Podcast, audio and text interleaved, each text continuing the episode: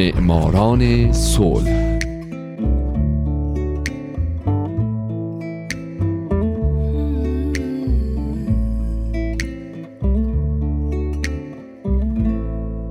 اینجا رادیو پیام دوسته و شما دارید به 89 مین برنامه معماران صلح گوش میدین.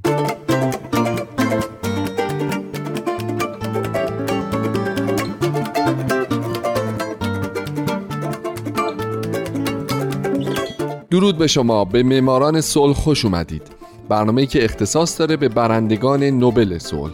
اختصاص داره به زنان و مردان و شرکت ها و سازمان های دولتی و غیر دولتی که یا صلح دغدغه همیشگیشون بوده یا اگرم اینطور نبوده در برهه‌ای از تاریخ اونجایی که باید قدم بلندی برای صلح جهانی برداشتن و باعث شدن دنیای پر از جنگ ما بدتر از چیزی که الان هست نباشه.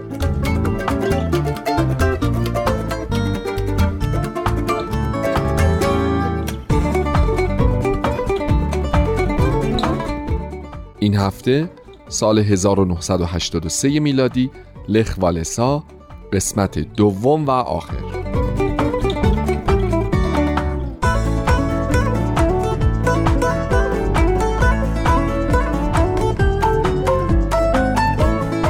مطمئنم شما برنامه هفته پیش معماران صلح که مربوط بود به قسمت اول زندگی لخ والسا برنده جایزه نوبل صلح سال 1983 رو شنیدین.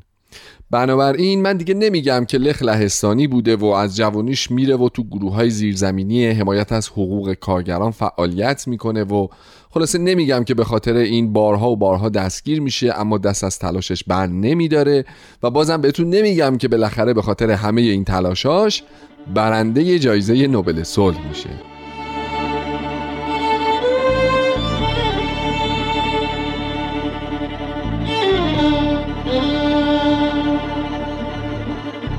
اما برنده شدن جایزه نوبل صلح باعث نشد که فعالیت های زیرزمینی لخ تبدیل بشه به فعالیت های آشکار. او مجبور بود همچنان به فعالیت مخفیانه مربوط به اتحادیه همبستگی اتحادیه که خودش یکی از بانیان اون بود ادامه بده. این اتحادیه هفته نامه ای رو با شعار همبستگی تقسیم یا نابود نمیشه به چاپ رسوند.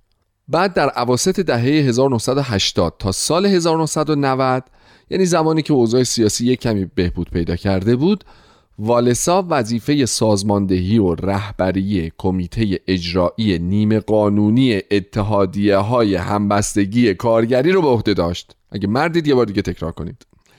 تو همین زمانه بود که او به خاطر تعطیلی کار در کشتی سازی گدانسک اعتصاباتی رو راه اندازی کرد و به همین بهانه درخواست های بیشمار کارگران لهستانی از دولت رو مطرح کرد. این اعتصابات که ماها طول کشید باعث شد دولت مجبور بشه تا وارد مذاکرات علنی با کارگران بشه. بالاخره هم دولت توافق کرد که اتحادیه کارگری همبستگی که چند سال قبل غیرقانونی اعلام شده بود رو مجددا راه اندازی بکنه. ضمن اینکه توی این مذاکرات توافق شد انتخابات نیمه آزاد برای مجلس لهستان برگزار بشه. نیمه آزاد از این جهت که اعضای حزب کمونیست و متحدانش می‌تونستن 65 درصد کرسی های مجلس رو مال خودشون کنن.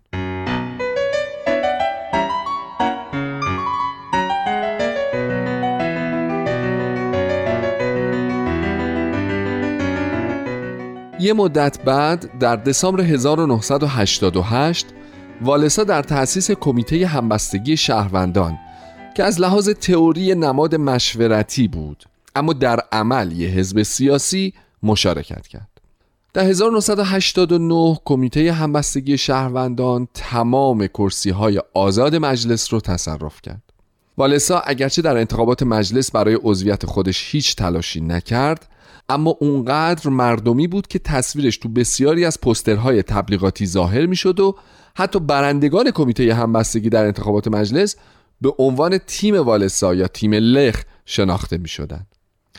همین اعتبار زیادش باعث شد که نقشی کلیدی در سیاست لهستان اون روزها ایفا بکنه لخ والسا در اوت 1989 با رایزنی های زیاد تونست رهبران سابق احزاب متحد کمونیستی رو متقاعد کنه تا یه دولت ائتلافی غیر کمونیستی که در واقع اولین دولت غیر کمونیستی در بلوک شوروی بود رو تشکیل بدن. بنابراین تادوش مازوویچی شد اولین نخست وزیر دولت غیر کمونیستی لهستان بعد از چهار دهه.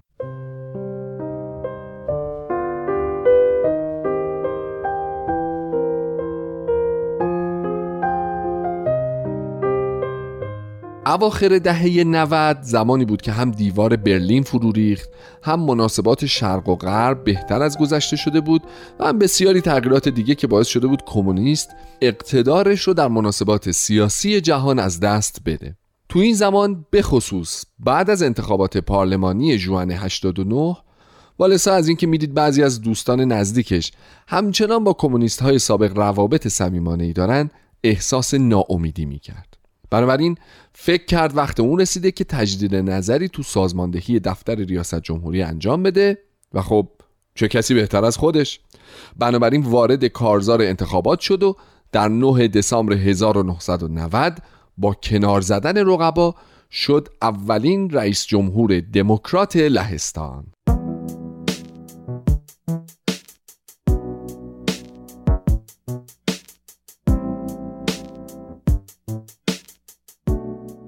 در دوران ریاست جمهوری لخ والسا برنده جایزه نوبل صلح سال 1983 کارای زیادی برای کشورش لهستان انجام داد از جمله خصوصی سازی برگزاری انتخابات آزاد و تجدید روابط خارجی با کشورهایی که زمانی دشمن نامیده می شدند. همچنین او در یک سلسله مذاکرات موفقیت آمیز تونست نیروهای شوروی را از کشورش خارج کنه و میزان بدهی های لهستان به کشورهای دیگر رو به میزان قابل توجهی کاهش بده.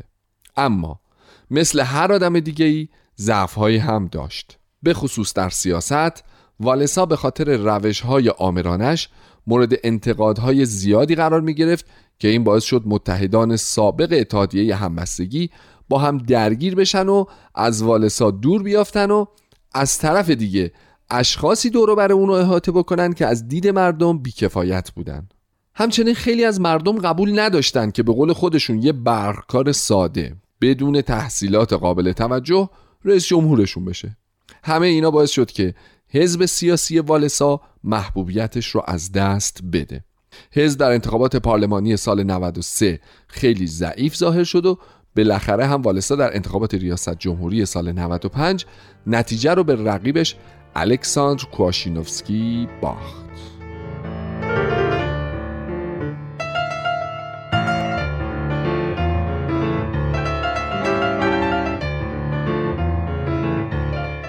بعد از پایان دوران ریاست جمهوری والسا از سیاست دور افتاد اما به جاش به ایراد سخنرانی در دانشگاه ها و مؤسسات مختلف پرداخت همچنین یه مؤسسه به نام خودش تأسیس کرد که تعدادی از خبرگان در اون عضویت داشتن و راه حل ها و ایده هایی برای مشکلات سیاسی و اقتصادی ارائه می‌دادند.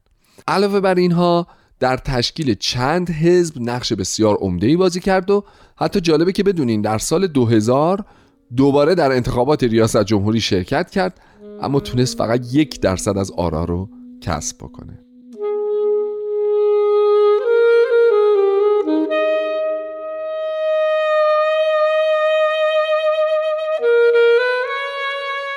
اما نکته دیگه ای که دوست دارم بهتون بگم اینه که تو سالهای اخیر چند بار به والسا اتهام خبرچینی و جاسوسی برای پلیس مخفی لهستان تو اوایل دهه 1970 زده شده. حتی بعضیا سندایی منتشر کردند که ثابت می‌کرده که انگار او این کارو می‌کرده. اما این شایعات طبیعتا باعث شد که برخی اونها رو قبول بکنن اما خیلیا حتی بعضی از منتقدین و مخالفانش هم این شایعات رو بی اساس خوندن و معتقدن اگر هم لخوالسا در جوانی یک جاسوس بوده ولی همون کسیه که تونسته باعث تشکیل لهستان آزاد و دموکرات بشه. خود والسا هم این اتهاماتی که بهش زده شده رو نفرت انگیز، هولناک و دروغ دونسته و اعتقاد داشته و داره که اینها خدعه سیاسی که از سوی مدعیان و مخالفان قدیمی ترتیب داده شده.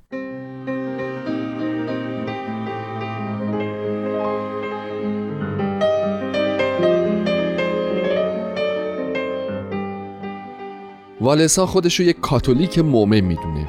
بر همین اساس او مخالف سرسخت سقط جنین و همجنسگراییه در یک مصاحبه تلویزیونی گفته که ترجیح میده 20 بار از ریاست جمهوری استعفا بده اما لایحه قانونی اجازه سقط جنین در لهستان رو امضا نکنه.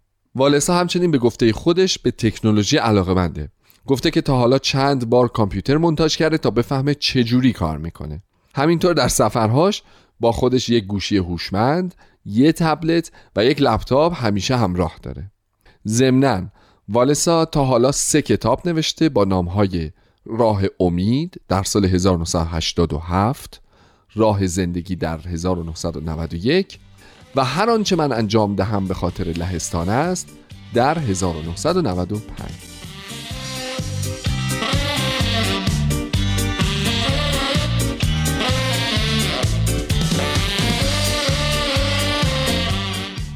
دوستای عزیز من در برنامه هفته بعد به دزموند توتو می‌پردازم. تا هفته دیگه من هومن عبدی. امیدوارم شمایی که امروز یکی از شنوندگان برنامه بودید در آینده یکی از برندگان نوبل صلح باشید. شاد باشید و خدا نگهدار.